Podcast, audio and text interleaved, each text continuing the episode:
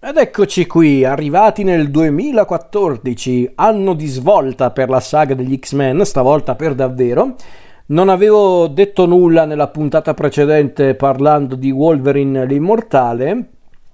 perché, perché nel, nel, finale di Wolverine l'immortale c'era una classica scena dei titoli di coda che anticipava il futuro film degli X-Men, che se non ricordo male all'epoca non avevano ancora presentato. No, beh, forse sì, l'avevano presentato, ma non era ancora certo forse come film. E infatti quella scena inserita nei titoli di coda di Wolverine l'immortale ci stava preparando al nuovo film degli X-Men, con proprio tutti gli X-Men, per davvero. E quel film ovviamente è X-Men Giorni di un futuro passato di Brian Singer. Ebbene sì, Brian Singer è tornato dietro la macchina da presa con questo settimo film della saga degli X-Men. Film molto ambizioso per diversi motivi. Innanzitutto perché vuole adattare una delle storie più note e amate a livello fumettistico degli X-Men, ovvero quella splendida storia che è Giorni di un futuro passato, che per farvela molto breve, Giorni di un futuro passato è questa storia se non ricordo male, di un solo numero, di due, comunque una storia molto breve ma intensa, dove praticamente abbiamo una visione di un futuro distopico alternativo in cui gli X-Men sono, sono sopravvissuti a praticamente a una realtà alquanto tetra dove i mutanti sono stati tutti sterminati dalle sentinelle, ovvero i robot appunto creati per cacciare eh, appunto i, gli X-Men e di conseguenza tutti i mutanti. In pratica lo scenario di giorni di un futuro passato è quello appunto di un, di, un, di un, mondo dove i mutanti sono praticamente finiti in un campo di concentramento, sono, o sono morti o, o vengono uccisi o, o appunto vengono rinchiusi in questo campo di concentramento e, ehm, soltanto che appunto grazie all'intervento di un membro degli X-Men, ovvero Kitty Pride, i nostri riescono a salvare il futuro in pratica, perché c'è un evento che scatenerà la realtà di giorni di un futuro passato, ovvero, vabbè, posso dirlo perché tanto nel film non viene seguita questa storia, non così eh, fedelmente, in pratica la confraternita dei mutanti guidata da Mistica ha ucciso un, eh, un candidato alla presidenza degli Stati Uniti, ovvero Robert Kelly, quel Kelly che abbiamo incontrato anche nel primo film degli X-Men e a causa di questo evento hanno creato appunto la realtà di Giorni di un futuro passato. Grazie all'intervento di Kitty quel futuro non diventerà mai realtà. E quindi hanno deciso di adattare questa storia a livello cinematografico, il che aveva perfettamente senso perché è una storia che cinematograficamente parlando aveva un suo fascino. Addirittura hanno chiamato alla regia Brian Singer, colui che aveva eh, portato per la prima volta gli X-Men al cinema a sceneggiare. Qui c'è Simon Kimberg, che è anche autore del soggetto insieme a Matthew Vaughn e Jane Goldman. E non ho nominato Matthew Vaughn e Jane Goldman a caso perché infatti particolarità di questo film è che abbiamo praticamente la stessa trama di Giorni di un futuro passato di Claremont, ovvero siamo in un futuro distopico dove le sentinelle hanno sterminato i mutanti e anche molti esseri umani, quelli che hanno cercato di aiutare i mutanti. C'è un gruppo di mutanti ribelli guidati guarda caso da Xavier e da Magneto che hanno abbandonato qualsiasi rivalità per aiutare appunto i mutanti e diciamo che appunto questo gruppo di, di superstiti cercano di mandare uno di loro nel passato per eh, fermare eh, gli eventi che potrebbero portare appunto a questo futuro distopico, tra cui per esempio la nascita delle sentinelle. E chi sarà mai il prediletto per questa missione? Ovviamente il nostro Wolverine, perché mai? Perché Kitty Pride, un membro di questo gruppo di mutanti ribelli, ha le capacità di mandare indietro nel tempo la coscienza di una persona. Wolverine, essendo un immortale, è l'unico che può avere lo stesso corpo e le stesse abilità anche nel passato e quindi è la scelta più logica mandare Wolverine nel passato. In quale passato? Negli anni 70. Perché mai gli anni 70? Perché proprio in quel periodo storico in cui il, ehm, il bieco inventore Bolivar, Bolivar, scusate, Bolivar Trask, interpretato nel film da Peter Dinklage, proporrà all'allora presidente degli Stati Uniti d'America Richard Nixon il progetto delle sentinelle, soltanto che nella realtà che conosciamo come appunto questo futuro distopico, eh, il vero evento che ha scatenato questo futuro dominato dalle sentinelle è proprio la morte di Trask, ucciso da chi? Da Mistica, da Raven, la vecchia conoscenza sia di, di Xavier che di Magneto. Quindi in pratica la missione di Wolverine è tornare indietro negli anni 70 e fermare Mistica. E per farlo dovrà trovare i giovani Xavier e Magneto e farsi aiutare da loro due per appunto trovare Mistica e fermarla prima che possa compiere questo estremo gesto che condannerà la razza mutante. Questa grandi linee è la storia. Come potete vedere sembra quasi una specie di, eh, di, di calderone di, di, cose e in effetti è così. È un calderone di cose perché ci sono elementi provenienti dalla, eh, dalla dalla prima trilogia della saga cinematografica degli X-Men, specialmente dai film di Brian Singer, ma ci sono anche elementi da X-Men l'inizio, perché infatti abbiamo anche le versioni giovani di Xavier e di Magneto, ovvero Michael Fassbender e James McAvoy, e ovviamente Jennifer Lawrence nei panni di Mystica, che avevamo già incontrato in uh, X-Men l'inizio. Ragazzi, io ero molto molto fiducioso perché quello di X-Men Giorni di un futuro passato è probabilmente uno dei trailer più belli che abbia mai visto perché, perché hanno fatto un trailer splendido con queste immagini davvero potenti e poi vabbè ovviamente hanno messo in sottofondo eh, la colonna sonora di Sunshine di Danny Boyle, quella composta da John Murphy, quindi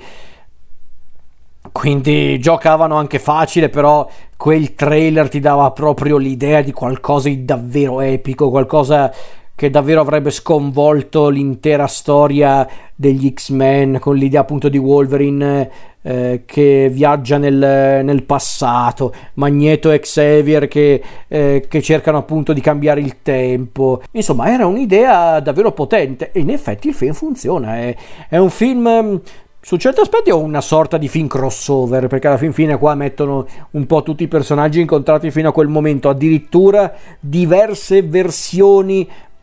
dei personaggi che conosciamo, quindi due Xavier, due Magneto, quindi eh, eh, era comunque un'idea abbastanza ambiziosa, ma il film funziona. Il film funziona perché è un film che tutto sommato funziona anche appunto per spettatori neofiti. Certo, se avete visto i film degli X-Men fino a quel momento è molto più stimolante guardarsi Giorni di un futuro passato, ma come film in sé si regge anche in piedi su certi aspetti è anche uno di quei film che vuole giocare anche un po' con eh, quello che oggi molti chiamerebbero il fan service. Ed è vero, assolutamente, ma si fa così il fan service. E questa è la cosa che molti tendono a, a non considerare. Eh, adesso non mi ricordo chi è che l'aveva detto in realtà, ma qualcuno, non mi ricordo chi, aveva detto che questo film, Giorni di un futuro passato, era praticamente il il pre Spider-Man No Way Home. Ho capito perché ha fatto questo paragone, ma no, mi spiace. Non, non è, cioè, è paragonabile, sì, magari un po' per l'operazione, sì, ma c'è una piccola differenza rispetto a, a Spider-Man No Way Home, ovvero che Giorni di un futuro passato è un film. Per dire, è un film diretto, è un film ben scritto, è un film con attori che recitano e che non fanno le, le, le faccette o fanno battute sceme ed è un film che secondo me riesce anche a, a valorizzare il, il, mondo dei mutanti, il mondo degli X-Men, anche solo in ambito cinematografico, perché infatti è un film che valorizza bene o male un po' tutti i personaggi, da Wolverine a Xavier a Magneto a Mystica. Uh, oppure a Bestia, eh, che è anche lui un personaggio di cui vediamo sia la versione anziana che quella giovane, Nicolas Hult. Eh, e poi abbiamo appunto i personaggi di Trask, il piccolo ma fantastico personaggio di Quicksilver, qui interpretato da Evan Peters, protagonista della scena migliore del film a livello proprio eh, visivo e tecnico, con quella scena dove appunto vediamo Quicksilver eh, dare proprio prova di sé con il suo potere, ovvero la super velocità con in sottofondo Time in a Bottle, perfetto. Ma al di là di questo è proprio un film che funziona, Giorni di un futuro passato, perché ripeto, riesce a inserire in un unico film tutti gli elementi migliori degli X-Men di Brian Singer, specialmente X-Men 2, ma anche di X-Men l'inizio, perché anche qua c'è per esempio questo giochino riguardo l'epoca storica, ovvero gli anni 70, però visti sotto una luce diversa, dove addirittura eh, osano mettendo, e questa effettivamente è stata davvero una una brillante idea la questione di Kennedy dove addirittura Magneto era coinvolto nel, eh, nell'attentato a Kennedy. Addirittura Kennedy era un mutante quindi insomma io adoro quando nei film eh, di fantasia cercano anche un po' di giocare con la storia eh, o perlomeno di giocare con la storia dove ci sono aspetti controversi ecco come appunto l'omicidio di Kennedy quindi già per questo io adoravo il film. Ma poi era davvero un film che dava quasi l'idea di essere una sorta di ultima grande avventura degli X-Men. E forse lo era anche per davvero cioè no non lo era per davvero perché chiaramente alla luce di quello che succede nel finale e con anche la scena dopo i titoli di coda era ovvio che non avrebbero chiuso con gli X-Men, assolutamente no. Il fatto è un altro, il fatto è che con questo film volevano resettare la saga degli X-Men, che ovviamente era una strategia un po' bieca per portare avanti la saga cinematografica senza però di fatto snaturarla, cioè in pratica con questa scusa appunto del, del, riscrivere tutta la storia in pratica potevano raccontare magari una storia già vista ma con un'ottica diversa per dire. Quindi è ovvio che era un film che voleva davvero dare nuova linfa alla saga degli X-Men e ne aveva bisogno bisogna dirlo. E quindi su, su quell'aspetto funziona perché è un film che ripeto valorizza il mondo degli X-Men perché c'è un cast corale tanti personaggi tante scene strepitose, non solo quella di Quicksilver, ma anche per esempio ogni scena con Magneto in azione è sempre uno spettacolo, una gioia per gli occhi. Eh, ma poi anche proprio i confronti tra i vari personaggi, tra Xavier e Magneto, Wolverine, che per una volta non è la testa calda, ma bensì quello che deve unire tutti. Quindi, oppure appunto Raven, Mistica, che è un personaggio un po' in, che è un po' in bilico tra bene e male, bestia che vuole soltanto fare del suo meglio per aiutare gli altri. Lo stesso Bolivar, Bolivar Trask, Peter Dinklage, mm, non è neanche un cattivo stereotipato, è un cattivo sicuramente un po' viscido, ma non stereotipato. E poi appunto inserire questo momento storico molto delicato della storia degli Stati Uniti d'America, ovvero gli anni 70, quello che è successo appunto dopo Kennedy, eh, l'inserimento di Richard Nixon, insomma onestamente hanno proprio azzeccato il film, hanno azzeccato l'atmosfera, hanno azzeccato il ritmo, eh, la confezione, perché c'è comunque anche un'ottima confezione, è tornato anche John Ottman alle musiche, eh, c'è Newton Thomas Siegel alla fotografia, insomma è quasi un tentativo di ritornare alle origini della saga, tenendo conto però che sono cambiate alcune cose, quindi... Cioè, è un film che funziona, è un film davvero epico. Se io devo pensare proprio a un film degli X-Men epico,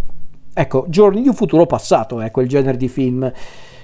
C'è qualche difetto in questo film? Ma guarda, forse è l'unico difetto che posso riscontrare che chiaramente ci saranno quei dettagli che vi sfuggiranno se non avete visto buona parte dei film degli X-Men. C'è qualche elemento di continuità un po' discutibile, ma quello purtroppo è un problema che hanno proprio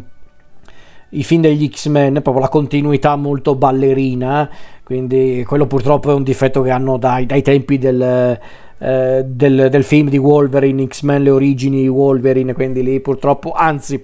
in verità io credo che abbiano fatto anche questo film per risolvere quel problema, proprio il problema della continuità, però non lo so, alla fine, alla fine non è neanche un problema che hanno risolto con questo film, quindi questo è appunto uno dei difetti che devo far notare riguardo il film, però sono difetti anche relativi, ripeto. Per quanto riguarda il resto del film, ripeto, per me questo è davvero uno dei migliori della saga. Per me questo è davvero uno dei migliori film della saga perché riesce proprio a valorizzare il mondo degli X-Men, la filosofia degli X-Men, perché infatti qua dopo un po' di tempo torna anche lo scontro ideologico tra Xavier e Magneto, che diventa ancora più interessante considerato che i due da giovani eh, si ritrovano nella situazione in cui sanno cosa accadrà nel futuro e quindi di conseguenza devono valutare attentamente le loro scelte e paradossalmente non cambiano di una virgola la loro, eh, la loro filosofia. Cioè, Magneto, nonostante sa quello che succederà nel futuro, non cambia idea. Cioè, lui non è che eh, consapevole di quello che succederà con le sentinelle, eh, si ferma un attimo e pensa, sai che c'è, magari non devo ammazzare gli esseri umani, invece no, diventa ancora più feroce, ancora più determinato. Stessa cosa Xavier, che è consapevole che magari i suoi sforzi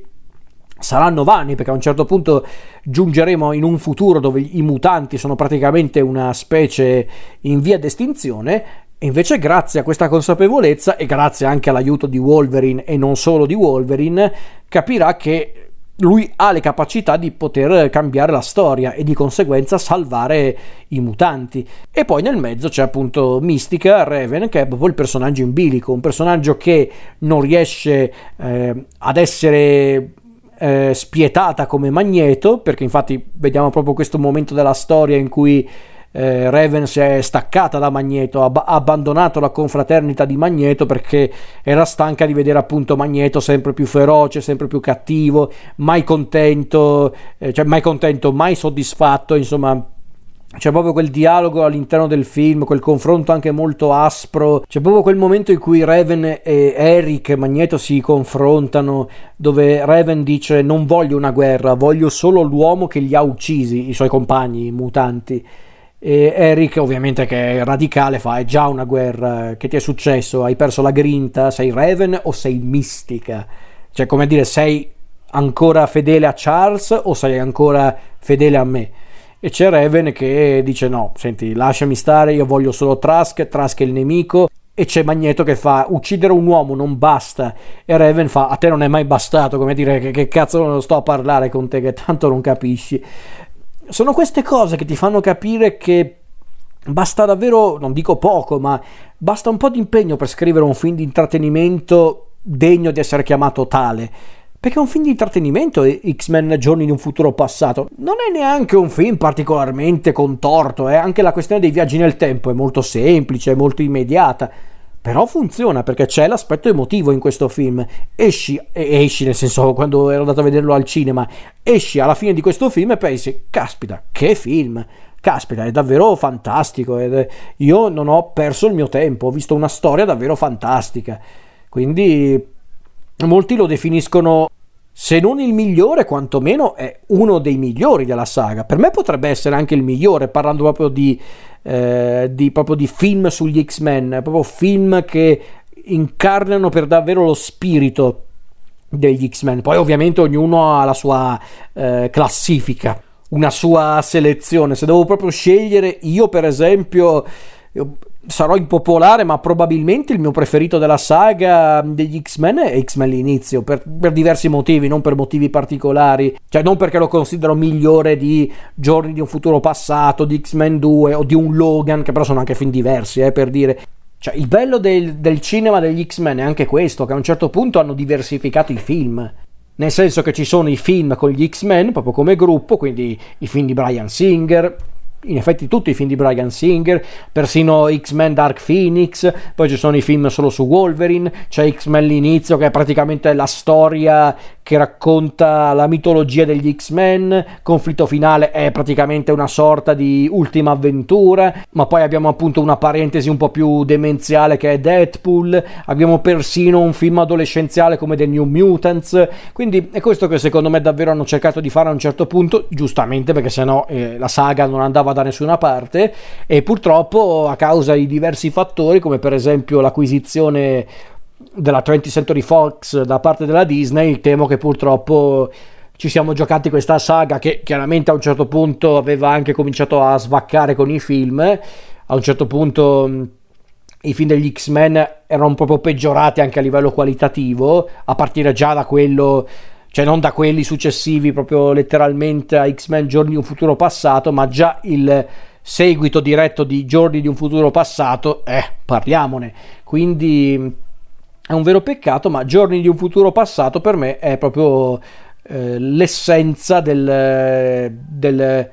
del, cinema degli X-Men, è proprio il, il, miglior film degli X-Men perché perlomeno è il film che incarna tutti gli aspetti migliori della saga cinematografica dei mutanti di casa Marvel e per me questo è davvero un film notevole.